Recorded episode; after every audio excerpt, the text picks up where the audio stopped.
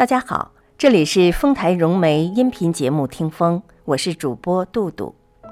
今天我们和大家要分享的文章是《珍惜那个不让你说谢谢的人》，作者鲁细细、陈阿咪。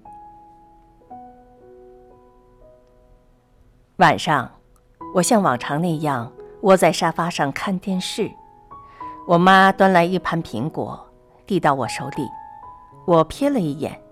发现每一块都切得很小巧，这是他保留了十多年的习惯了。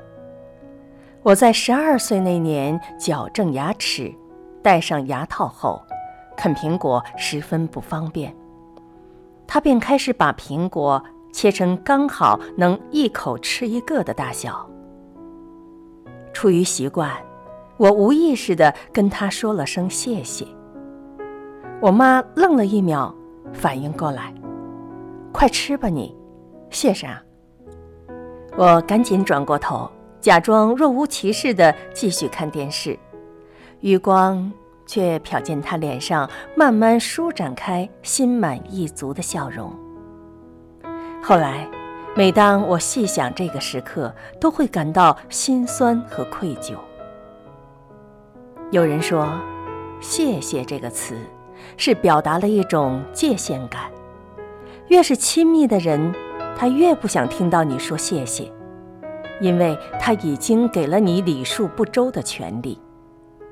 可是，当我们对陌生人用尽了客气、礼貌和迁就，却忘了付出了最多的他们，才是更需要我们用心礼待、用力去爱的人。我们不能用爱的名义。掩盖了自己忽略最爱我们的人的事实。刘若英在《不再让你孤单》里说道：“谢谢你，让我踏踏实实的活在你的生活里头。谢谢那些真真切切活在我们生命里的，不需要我们说谢谢的人，在他们陪伴的时光里，陪着我们一起沉淀出我们生命的厚重，打磨生命的质感。”中国人给人的印象一贯是含蓄而且内敛，虽然开口去说总是很难为情，但是说谢谢何尝不是在表达谢谢你的爱，也在回应我也爱你。人生需要拆穿，有爱就要表达。我们早一点去践行，往后就少几分遗憾。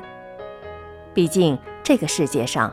爱你的人不多，丢一个就少一个。